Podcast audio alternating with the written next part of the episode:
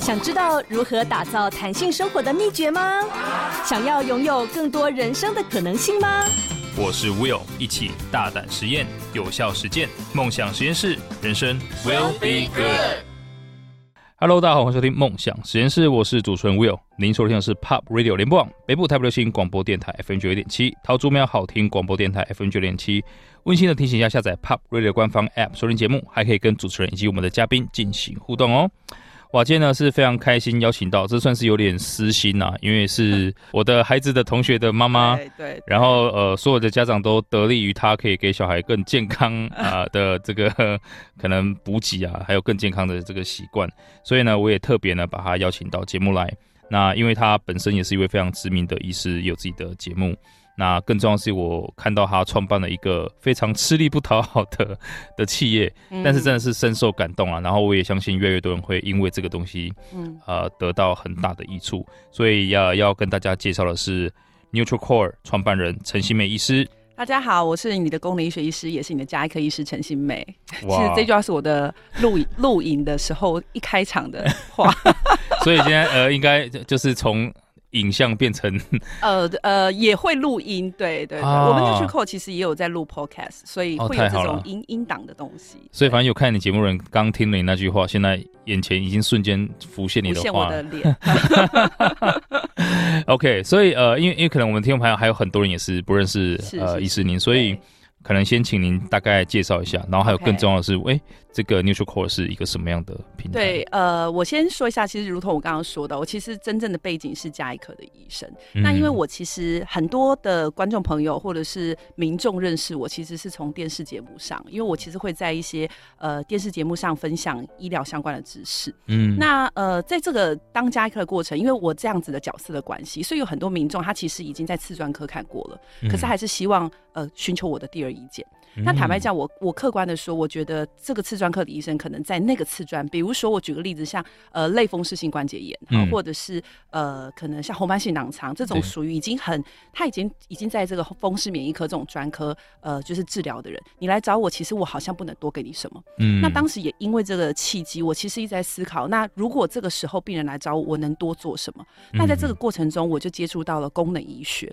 那功能营养医学它的逻辑其实比较像是我们同。一般我们的病人哈，你被诊断一个疾病，我们会使用的方式呃比较多，会是呃药物啦，好，然后叫你定期追踪。但是其实很多民众会有一个问题是，那除了这个我能多做什么？其实你从你的生活饮食，从你的营养介入，从你不要做什么，多做什么？好，比如说你多做运动，你不要太大压力，你应该要好好的休息，你应该多少时间的睡眠等等的，其实对这些病人都是很重要的。嗯，那我开始接触之后，我其实呃这是一个很新的领域哈，其实很多人可能不知道，医生是没有读过营养学。那我们在这里头其实是需要大量的营养知识，嗯，所以那时候我其实做的很多功课，就是在网络上去呃，我们就有医学上的网络，不是大家想象中的 Google 啦，或者这种东西。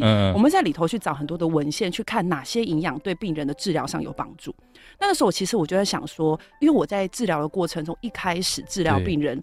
一开始我自己也觉得这个真的有效嘛，直到后来我真的很多病人他们的症状开始稳定，甚至有些人就真的没有那个疾病的时候，我就知道这应该是一条很对的路。只是他需要大量的医生大量的时间去学习，呃，比如说你要看更多的 paper 在你额外的时间上，跟你需要有比较多的味教在里头。所以其实后来我就一直在思考这件事情，我们能如何去。呃，帮助医生或者是帮助呃专师们，他们可以在这个过程中跳过我当时走的这一段很辛苦的路。嗯、那也因为这样，其实我有刚刚说这是吃力不讨好，我其实现到现在还是觉得吃力不讨好。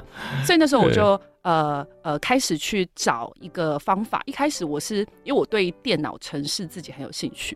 所以，我一开始是把它写成一个像 Excel 的程式。Excel 其实可以写很多像程式。异于常人的兴趣，你是不是从小是学霸？呃、就是呃，我从小就是对数理很有兴趣。所以我是意外踏进，不小心踏进医学系的呃工程师。工程 师，对对对对对。那后来我就觉得，哎、欸，其实这可应该可以转成一个给大家使用的工具。嗯、那一路走来，就到现在，这个 NutriCore 其实不是只有我刚刚讲这个系统，它其实还有一部分在做的是教育训练。就是我们希望更多的医生、营养师。呃，甚至我们里头有药师、护理师，我们可以在这个过程中共同学习。你除了给病人呃药物上啊，呃可能伤口照护上的这个呃给予以外，我们其实可以多给他一些更精准的东西。其实我们在这个过程中真的。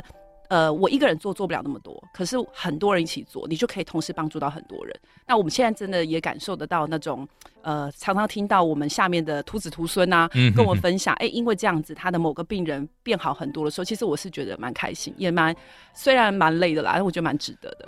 哇，真的哎，这这个真的是也帮助医生们更好的去让病人呃有所好转。对对对对对。哎、欸，所以所以说就是您刚提到呃。医生在受医生的训练，就是医学系的这个训练是主要就是以药为主，而不是以营养为主。呃，我们主要学的就是 在诊断疾病啊，然后这个疾病怎么来的的生理机转啦，然后药学药药学也有啊，解剖学。那其实确实在我我回顾才想一想，哎，确实我们在过去我们在教呃这个教学的过程，我们自己医生培养的过程中，营养这一段其实被跳到很后面很后面。所以，我们其实在这个治疗里头有一个很重要的元素，叫做用营养素。什么叫营养素？例如像大家可能听过鱼油，它其实的营养素叫 Omega 三。对，好，那比如说维生素 D，它的营养素其实叫做 Vitamin D，其实是同个东西。那维生素 B 群它有很多，比如说叶酸，它有 B one、B 六，每一种它的治疗都，呃，它每一种都在研究上发现对某些治疗是有帮助的。嗯，对，那这个也是在这个过程中，呃，我们陆续陆续的发现。那也其实我觉得我我现在在呃创办这个的过程，我自己运气也很好，因为这个时候其实越来越多医生开始会注意到，哎、欸，维生素 D 有很多研究，其实可以帮助到一些疾病。所以当我们现在开始介入的时候，呃，医生们其实有一些是还蛮支持这个理念的。对，哇，哎、欸，所以等于就是呃，因因为一般可能医生他自己在持续学习过程都是以疾病本身为主。但现在就是你自己要额外再去专读钻研这个营养这一块。对对对，所以我我整个呃学习的是一直持续在学习啦。但是前面的主要的这个比较认真的一直在学的，有两年的时间都是晚上都一直在读 paper 啊。然后呃，因为公领医学是比较新的领域嘛，去上一些线上的国外的课程，就日夜颠倒这样子，走大概两年的时间这样。哇，我真的很难想象。就医生毕竟是高收入人群啊，嗯，所以真的可能很多医生他好好的做好医生这个事情本身是是，是，那生活应该也已经够累了，嗯，那你还要再多做第一个学营养，对对，然后还要再写程式，哎学哎学这算是兴趣啦，对，比较像人家打电动一样，就是觉得蛮好玩的，对，对，应该会有很多呃软体工程师想杀了你，啊、没有没有没有没有这个人没有这学术有专专业，对对对。所以现在呃，您从开始做这个事情到现在是几年的时间？呃，其实是我女儿出生的那一年，所以我印象很深，就二零一八年。哦。对，到现在其实陆续大概五年的时间。所以在这个过程当中，你自己有没有发现说，呃，可能一般民众对于营养这件事情，嗯、还有像医生对于营养这个事情，有没有可能最普遍的误解？第一个事情是医生啦，哈，我自己我记得最印象最深的是，我曾经在一开始的时候啊，我就学到有些营养对于治疗一些疾病有帮助。嗯，那我印象非常深的是这个病人哈，其实呃这种个案我后面就越来越多，可是，在一开始这个个案让我印象太深。我一开始接触营养的时候，呃，我我就开始想说，那我就在我治疗里头多加一点这个。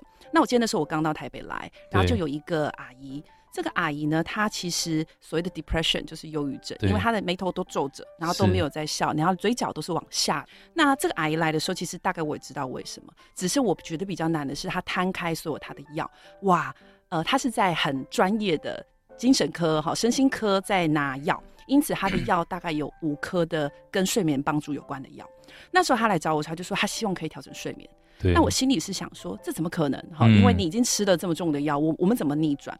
那我永远的印象很深是，当时的时候，我第一个月我就开始试着加一些营养剂，因为我跟他说：“阿姨，你已经吃太多药了，我我这边的任务可能不能再给你加药，我觉得这样对你不好。”那他也是同意的。不过第一个月来的时候，脸一样，好，嗯第二个月来脸也一样。那那时候我记得我刚到台北，所以我其实病人不多。对我每个病人我都记得。哦、那一天呢是小年夜的晚上，嗯、我记得我就是看完这个诊，我就要回南部过年。那那时候我永远都记得那一幕，是我在我们的医院有一个长廊，哦，长廊的底就是我的诊间。那我在这个长廊走过去的时候，我说：“哎、欸，我今天有新病人了，哈，又有个病人对着我笑。嗯”对。然后直到进来的时候挂号，刚刚那个对我笑的病人就是。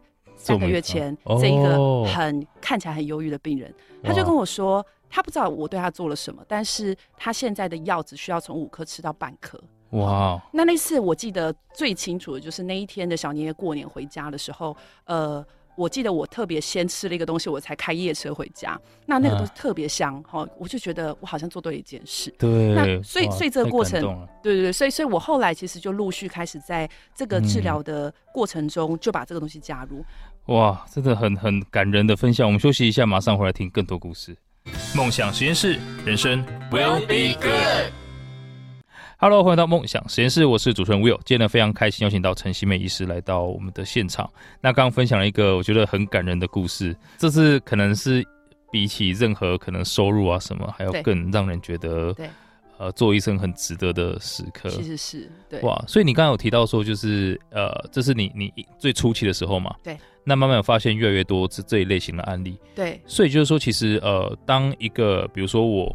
那我我觉得我在某些，比如说睡眠有有困扰，对，然后或者是可能我的内脏脂肪过高等等的，嗯，嗯，那我寻求医生协助的时候，他们会比较倾向可能就是治疗的方式，对。那在营养的方面，我可能要咨询什么样的专业会比较好呢？对，这个就比较，这个其实就是为什么当时我在创办这个的原因啦。哈、嗯，就是说，呃，我我自己在一开始，嗯、因为我读了很多 paper，这都在我的脑袋里头。对，所以我看那个病人的时候，比如说这个病人可能同时有失眠，然后他可能有高血压，嗯、他可能有糖尿病，同时他有湿疹。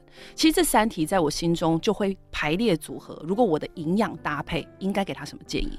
那后来我就发现说，哎、欸，其实我这个排列组合的根源是来自我看了很大量的 paper。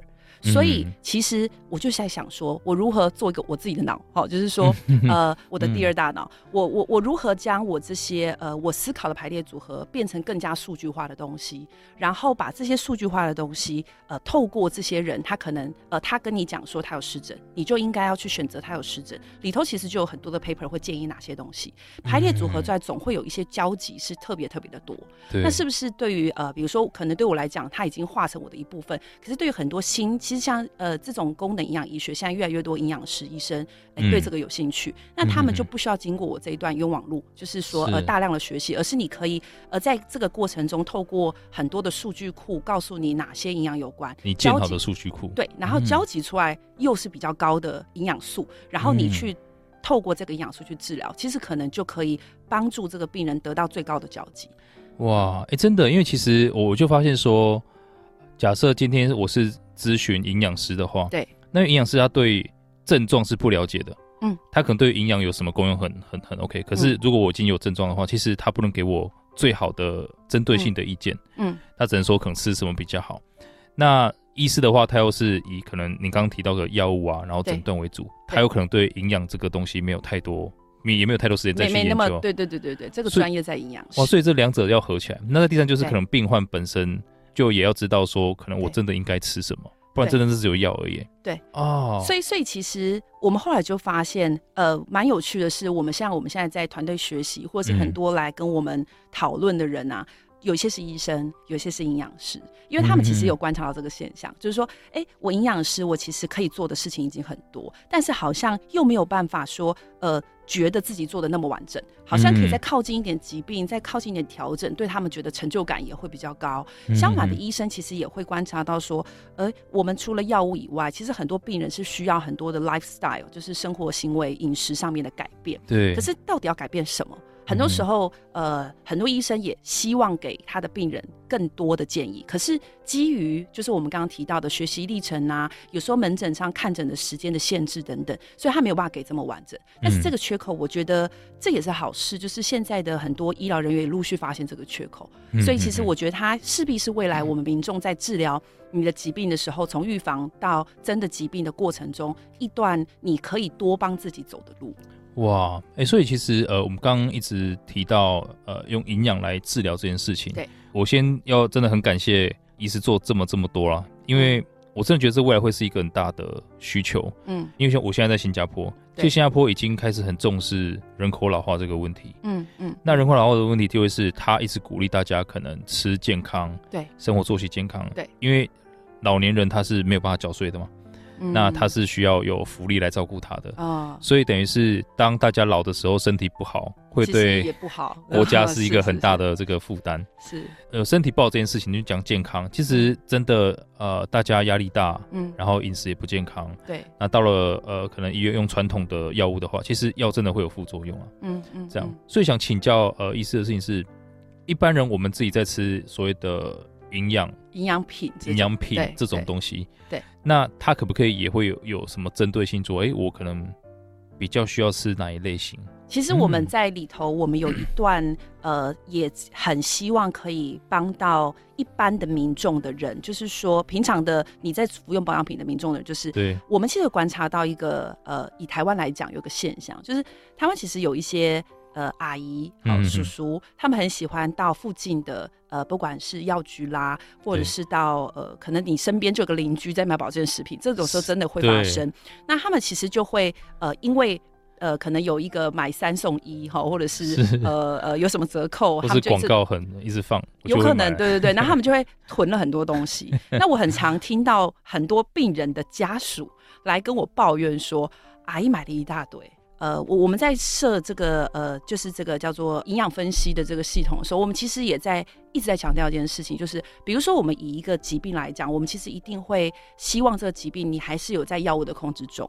那在药物控制中，大家都想做什么的时候，你可能就会想给很多的营养品，但是其实有时候这些营养品可能并没有对症下药，就是你没有对到你真的需要的问题。我举个例子，就像是失眠好了，以药物来讲。呃，很多人，我们很多医生都呼吁说，哎、欸，你失眠千万不要拿隔壁邻居的药。他跟你说，哦，这就喝，哎，可是你吃下去，要么过重，要么过轻，要么不适合你。嗯、所以其实营养素也是一样的，当然它会有一些呃常见的呃状况是适合你的，但是如果今天你只能吃。呃，一到两种的时候，你能不能从你这么多的症状里头，告诉你哪两种是你该吃的？就从你这个呃保健食品的那一面墙上面，选出三个你最合适的营养品下来吃。这样子，我觉得一来是可以减少你这种营养品多多加的这种添加的摄取的对呃剂量。第二种是你又可以吃到真的在这么多疾病里头你最适合吃的营养素。非常需要去，因为我自己就是有一个营养品墙，然后、呃就是、每个很多人都有，每个人家都有一面营养品墙。对，但因为你知道吃保健食品它是要长期的，对，所以你很容易就开始产生自我怀疑，说，哎、欸，这个东西到底有没有用？对，然后呃，吃这么多到底是在补什么？补补什么鬼？然后我也是常看书，像什么防弹脑力，他讲一大堆，我就去买，然后嗯、呃，对，就吃半天，说，哎、欸，这这个是吃什么？我也忘记了，反正就开始吃。对，所以是有一个系统是可以帮助我去知道说，啊、呃，可能我对。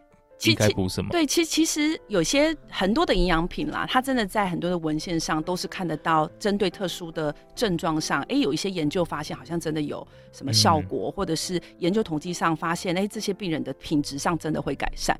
可是纵观到一切，你你难道它跟这个疾病有关的所有营养品你都该吃吗？其实这个就是我觉得我一直希望可以呼吁民众的，就是不是说你不能吃，而是你能不能吃的比较准。比如说，我常常会跟呃我自己的一些病人讲说，嗯、你可以把你的保健食品柜抓下来，好，还还没过期的哈，你先拿下来，在这里头你先选一天最最多可能大概五种。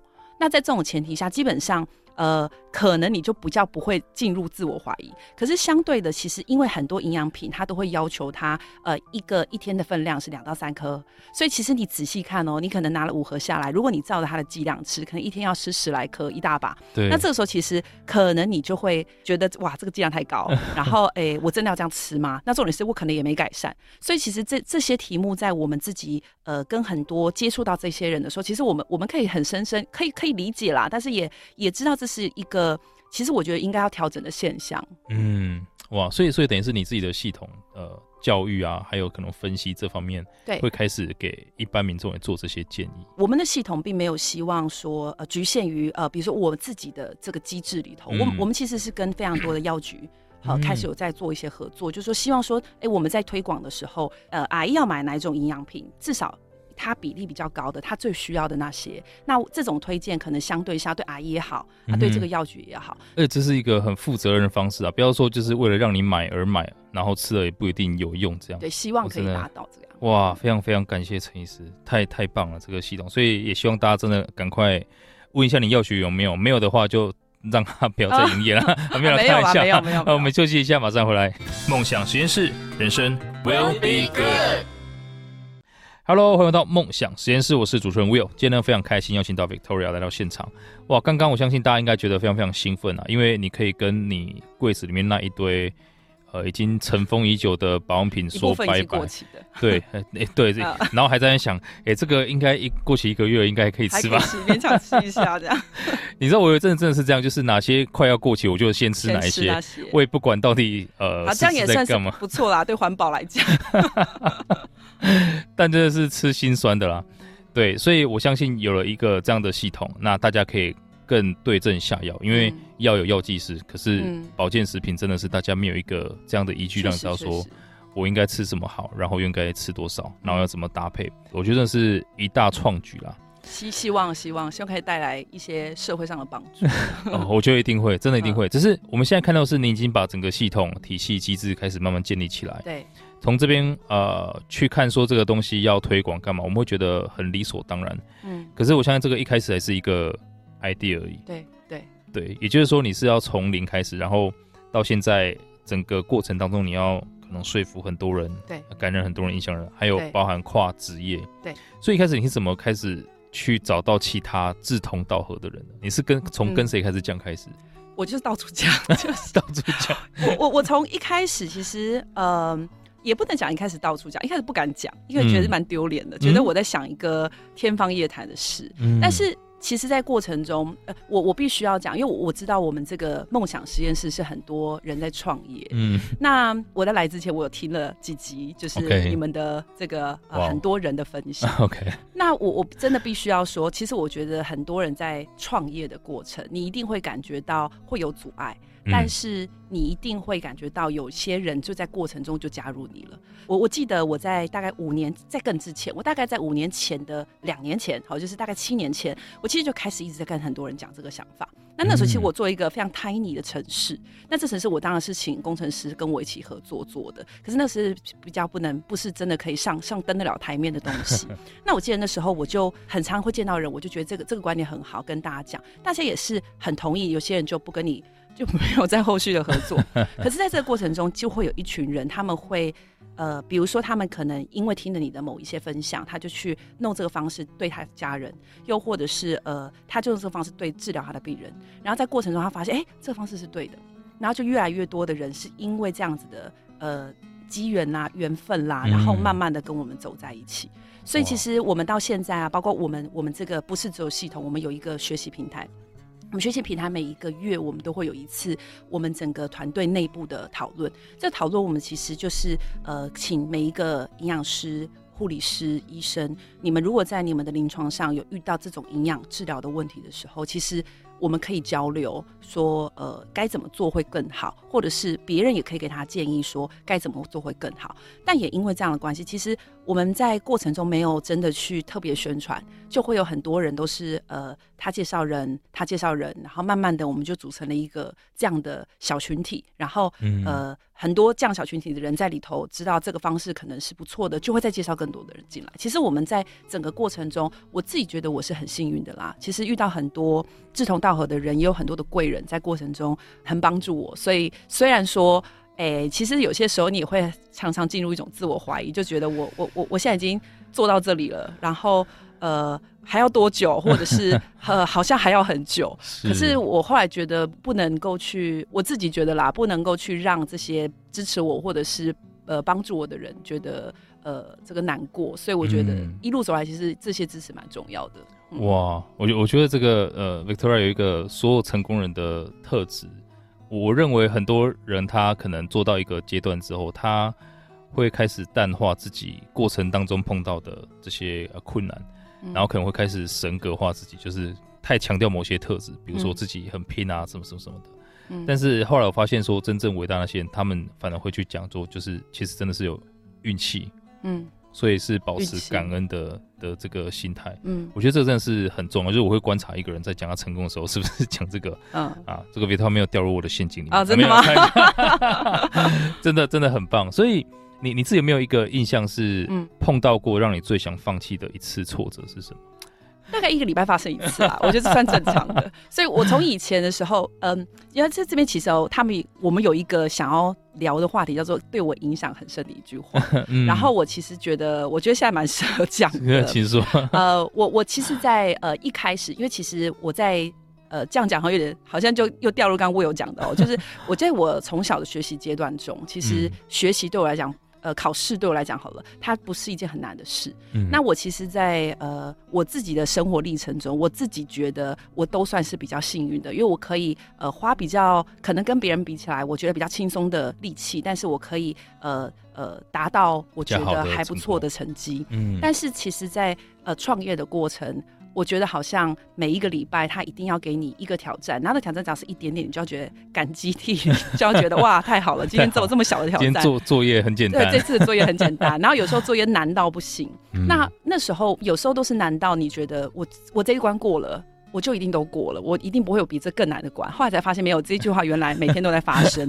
我记得在最早期的时候，我每次觉得啊怎么这么难的时候，我其实都会觉得哦这个这个太奇怪了，为什么我这么倒霉遇到这么难的事？直到有一个人跟我分享了一句，他其实当时是想要安慰我，可是我觉得这句话在我现在的所有过程，我只要每一周后我遇到那个挑战，我都会再提醒我一次。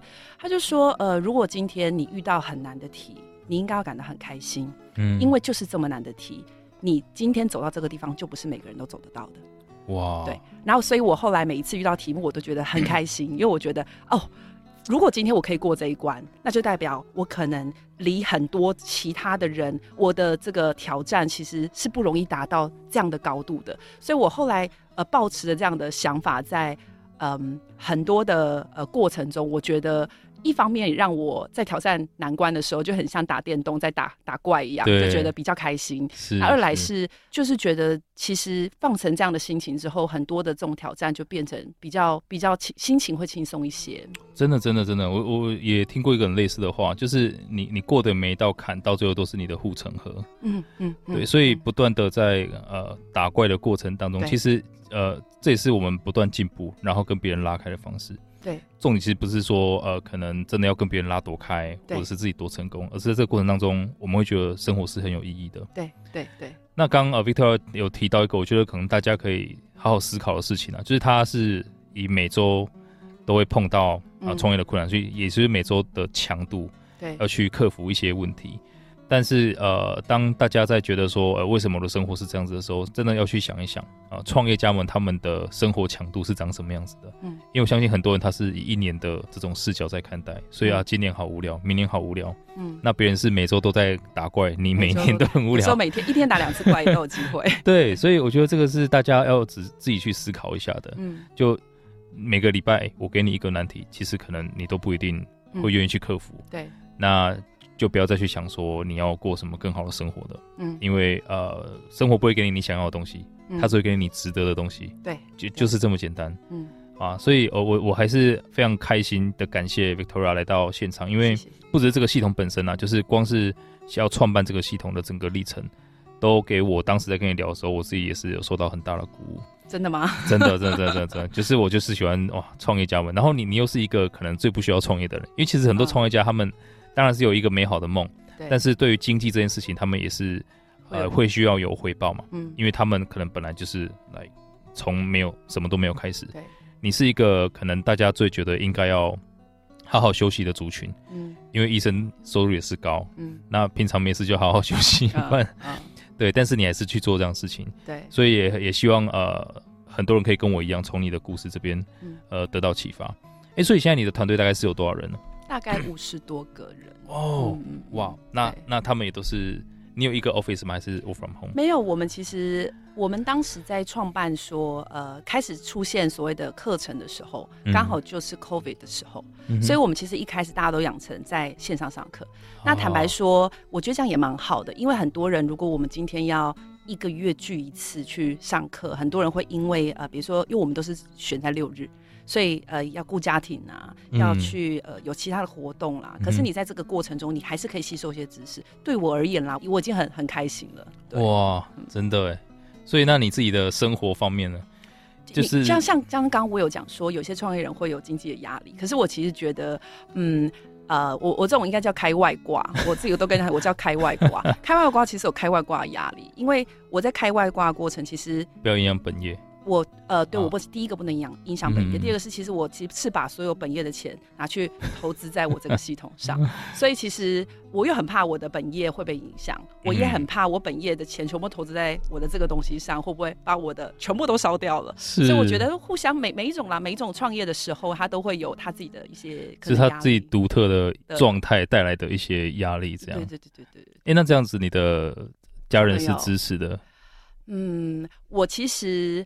我自己觉得我很幸运，因为呃，我在过程中我其实是可以很忙，但是可以平衡啊、呃。比如说我呃，因为我小朋友，我跟 Will 认识是我们的小朋友嘛，对对对。那呃，我我其实。从一开始，坦白讲啦，小朋友在很小的时候，那时候我是比较重事业的，我就觉得事业比较重要。但后来我就陆续发现，孩子是需要陪伴的，嗯，所以我现在其实就会给自己一个要求，说我白天可以工作的强度很强，嗯，可是我到几点以后，我的时间就要转换给小孩。那这也是一个我觉得，我觉得很多父母在，如果你是创业，或者是你父母你很重工工作的时候，其实你都会面临一个心理的纠结啦。那但是。我我觉得也挺好的。我自从开始给自己这样的一个呃限制之后，其实我觉得呃也不会真的影响到工作。然后呃孩子其实会跟你比较贴近，所以呃我觉得我现在还在学习，我不敢说我已经学习好了。我觉得我还在学习怎么去平衡孩子跟我的工作，这么这么多个外挂哈，还有我的本业的